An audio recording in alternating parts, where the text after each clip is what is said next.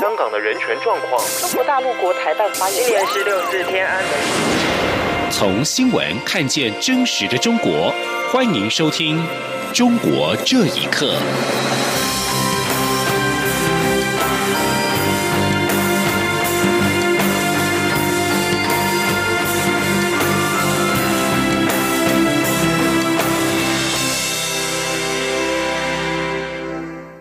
欢迎收听《中国这一刻》。中国北京市在日俗称武汉肺炎 （COVID-19） 疫情反弹，有官方表示，在十四号共有七万六千四百九十九人接受病毒核酸检测，五十九个人是阳性。而另外一个爆发群聚疫情的玉泉东市场已经休市，而周边十个社区实施了封闭管理以及居家隔离，并且进行核酸检测。而北京市在今天上午召开了新冠肺炎疫情防控工作记者会，在会中宣布，北京十四号新增三十六例确诊的病例，以及六名无症状的感染者。而北京市政府发言人徐和建在会中表示，新发地市场发生群聚疫情，北京疫情扩散风险很高，采取果断措施。而截止到今天六点，北京十六个区跟经济技术开发区设置了一百九十三个采样点。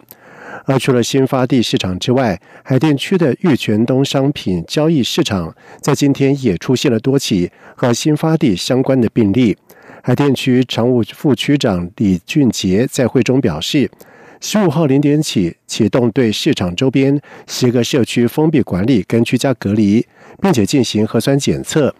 而对于北京市新一波的武汉肺炎疫情的升温，世界卫生组织 WHO 也在今天表示，正在密切监测疫情。另外也指出，确诊病例当中包括了无症状患者。而在俗称武汉肺炎 （COVID-19） 疫情期间，中国共产党政府对基督教的打压仍然不断的加剧。福建厦门信光家庭教会在近日遭到了数百名政府人员的强拆取缔。而目击民众谴责当局的举动是无法无天，和文革没有区别。而美国基督教人权观察组织“敞开的门”则表示，中国的宗教自由在领导人习近平的集权执政之下是快速的恶化。请听以下的报道。福建厦门信光家庭教会近日遭数百名政府人员强拆取缔。这些穿制服的政府人员破门而入之后，除了驱赶围观的信徒之外，公安并手持盾牌和对讲机进入楼内，协助城管人员展开大范围拆除，并搬走桌椅等用品。目击的民众谴责当局的举动无法无天，和文革没有区别。教会谴责当局以黑社会手段打压教会。教会牧师表示，该教会买的时候，官方就允许他们合法建阁楼，也是私人财产。如果要拆，应该要有行政复议，但现在是说拆就拆。这名牧师表示，星光再次被强力取缔，只是中国当局打压宗教自由状况的冰山一角。他说：“厦门的这件事只不过是中国现在的一个缩影，接近法西斯式的或者是文革式的这样的做法啊，已经在全中国是通行的。啊，宗教领域是这样子，呃，那其他领域也是一样的，就是他会直接乱来的。也就是说，共产党以前还会忌惮假装走正当的程序，现在呢，直接连假装都不假装。而在教会被强制拆除的当天晚上，有教徒前往现场，却被不明来历的人员阻挡。这名基督徒说：“他们不是警察，呃，是无权查验这个居民身份证的。违法的情况是非常明显的。不问他们是哪里的，他们是是呃元博社区，然后信民街道，还有集美区政府的。但是问他们的姓名以及工作证的话，却呃都不敢说。”除了厦门信光教会遭到强拆之外，近来安徽省淮南市潘集区一所教堂的十字架，以及江西上饶的家庭教会聚会场所都被当局强拆。据当地信徒说，官方强拆聚会场所的理由通常不提宗教这两个字，官方的说法往往是消费设施不合格要整改，也可能说你是违章建筑或非法占地等，理由很多。在河南省，官员更会逼迫把教会捐给政府。美国基督教人权观察组织“敞开的门”在评比对基督徒的迫害项目上，中国就被列为世界高危险的国家之一。“敞开的门”北美执行总监大卫·科瑞曾对美国之音说：“中国的宗教自由在领导人习近平的集权执政下快速恶化。”央广新闻整理报道。中国大陆规定，一对夫妻只能够生育两个孩子，但是各地执行的方式落差却很大。在广东省，一对夫妻生下第三个小孩之后，面临三十二万人民币的超生罚款；但是广西省一对夫妻已经连生了九个孩子，不仅没有被罚，还领到补助金。而对此，有中国独立媒体人士表示：“中国并不是法治社会，处理案例在地方官员的一念之间。”请听以下的报道。尽管中国于二零一六年推出两孩政策，规定一对夫妻只能生育两个孩子，但因为出生人口连年下滑，创下新低，加上处罚有实际上的困难，因此各地在执行政策时出现很大差异。根据自由亚洲电台综合中国多家媒体的报道指出，广东番禺区一对夫妻生下第三胎后，番禺区卫健局决定向他们征收近三十二万元人民币的社会抚养费。目前，夫妻两人的银行账户被冻结，法院并启动强制执行。虽然计生办表示可以申请分期缴纳，但据了解，这对夫妇家境贫穷，一家七口人只靠丈夫一个人赚取微薄的工资维持家计，巨额的罚款已将他们逼上绝境。相较之下，广西省河池市都安县保安乡一对九十后的年轻夫妻已经连生九个孩子，还将在三个月后生下第十个孩子，不但未被处罚。因为他们是贫困户，除了帮他们盖一间新房，还提供每人每月三百五十元的最高级别低保、最低生活保障。不愿透露全名的中国独立媒体人刘先生表示：“中国并不是法治社会，如何处理案例，往往就在地方官员的一念之间。”刘先生说：“中国的法治呢一稀烂，然后所以呢民众就习惯靠金钱来维持安全感，于是就社会价值观单一。”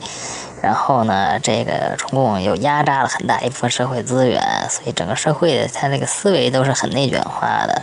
所以他这个民众对他人挤占这个社会资源也很敏感。后面潜台词往往就是你生这么多挤占我家孩子的社会资源怎么办呢？只要取消计划生育，你政府不去管就行了嘛，社会的自然会找到生育率跟养育成本的一个平衡点。在美国的民间组织中国妇权创办人张晶表示，从法律上来讲。不管是广西还是广东的处理方式都没有对错，也不会被追究。张金说：“只解禁说让你生二胎，但是他就并没有解禁说你不能罚款。对于农村的话呢，哈，在住在山洞里面，就茅草屋里面，然后自己生自己养，跟这个社会没有关系。那党的政策说，嗯，给他们一点扶贫生活费，那也是没有问题的，而且他也不犯法。”张金补充说，在中国，天赋人权的问题一直受到忽略，人们似乎只在乎物资上的富有，而去耻笑农民、贫穷人口、低端人口。他强调，这样的观念必须改变。个人穷是政府的耻辱。虽然每个社会都存在一部分贫穷的人群，政府要做的就是尽力扶持他们，这是官方的责任。央广新闻整理报道。美国社交媒体平台推特宣布。他们移除了超过十七万个和中国政府有关联的假账号，这些账号大量传播有利于中国官方的言论跟虚假的信息。而美国智库大西洋理事会数位研究实验室主任布鲁克表示，中国政府利用西方社媒平台操弄舆论的意图，已经到了明目张胆的地步。请听以下的报道：从香港反送中事件到俗称武汉肺炎的 COVID-19 疫情期间，专家发现。Twitter 平台上有许多疑似为中国网军的账号在散布一些假讯息和欺骗性的言论。Twitter 表示，目前已经关闭了超过十七万个与中国政府有关的账户。Twitter 表示，这些账号违反了 Twitter 平台的操纵规则。对此，中国外交部发言人华春莹质疑 Twitter 移除账号的动机，而美国智库大西洋理事会的数位研究实验室主任。格雷厄姆·布鲁克在接受自由亚洲电台访问时表示，中国政府利用西方社媒平台操弄舆论的意图急剧增加，甚至到了明目张胆的地步。他说。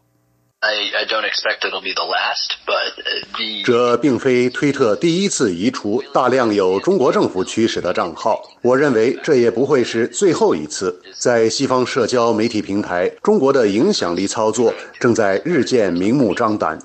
根据史丹福大学研究人员的统计发现，在这十七万个可疑的账号中，有两万三千七百五十个被判定为高度参与的核心网络，共发布了三十四万八千六百零八则吹捧中国的推文。另外有约十五万个账号专门转发贴文，扩散言论。报告撰写人之一的穆尔特表示，这些账号在今年一月底到三月底大量讨论武汉肺炎疫情，其中一月底是着重在中国加油、武汉加油的言论，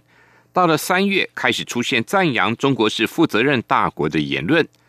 长期追踪中国信息战的台湾民主实验室理事长。台北大学犯罪学研究所助理教授沈博阳表示，这次被删除的十七万个中国背景的账号，可能只是揭露了中国网军行为的其中一小部分，还有很多疑点有待了解。他说：“那个中文的图，但是写英文的推文，大部分都是这个样子。那其实这根本就不 make sense。”因为大部分人是拿手机啊，就是根本就没有办法看，那到底它的意义在哪里？它可能就是一个预算下去，然后把它做一做。如果是中央，他想要配合中央的外宣，所以到底去转推华春莹跟这个赵立坚的东西，远比转这个有效。所以这其实对我来说是一件很奇怪的事情。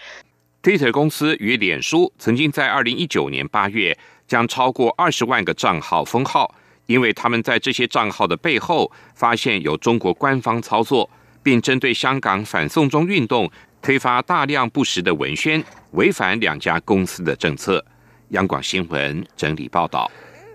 针对中国国务院总理李克强被热议的六亿人月均收入仅一千元的说法，中国国家统计局在今天回应表示，此说可从官方调查数据得到印证。二零一九年，中国确有六点一亿人的月均收入还不到人民币一千元。中国国家统计局表示，根据二零一九年的相关数据。低收入组以及中间偏下收入组共有百分之四十的家庭户，对应的人口是六点一亿人，他们的每人年均收入为人民币一万一千四百八十五元，月均收入将近一千元，实际计算是九百五十七元。而低收入组户的每人月均收入低于一千元，中低偏下收入组户的每人月均收入高于一千元。而中国国家统计局今天的回应，则是中国官方首度对此的说法做出正式回应。而这个回答也表示，数据反映出中共十九大所指的中国社会主要矛盾是人民日益增长的美好生活需要以及不平衡不充分发展之间矛盾，反映了中国的基本国情。回答，并且强调，中国脱贫攻坚以及乡村振兴任务十分的繁重，但是随着经济持续的发展，中国将会有越来越多的低收入以及中间偏下收入的群体转化为中等收入群体。俄罗斯科学家米特科的辩护律师帕夫洛夫在今天表示，俄国国家检察官在指控米特科将国家机密泄露给中国之后，已经被。判国罪名起诉，而波夫诺夫表示，若是罪名成立的话，他的当事人恐怕要吃上最多二十年的牢饭。米特科是俄国圣彼得堡的北极科学院的院长，自从俄国司法当局在今年二月以大逆罪，又称为是高度叛国罪起诉他之后，一直遭到了居家监禁。帕夫诺夫表示，七十八岁的米特科每年有两次前往中国担任客座讲师。已经否认将俄国国家机密交给中国当局。帕夫诺夫说，米特科为了在中国的授课，的确带着一些资料到中国，但是这些资料都只是学术性质，并且是公开来源的讯息。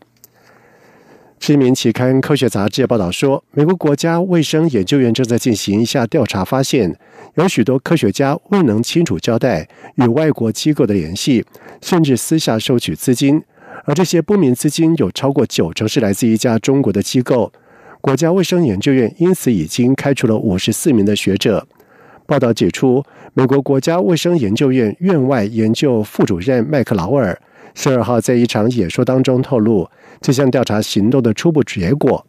而因为这项调查到目前为止，美国国家卫生研究院已经取消了七十七名研究者的补助的资格，并且五十四位获得。NIH 研究补助的科学家遭到了开除。以上中国这一刻，谢谢收听。这里是中央广播电台台湾之音。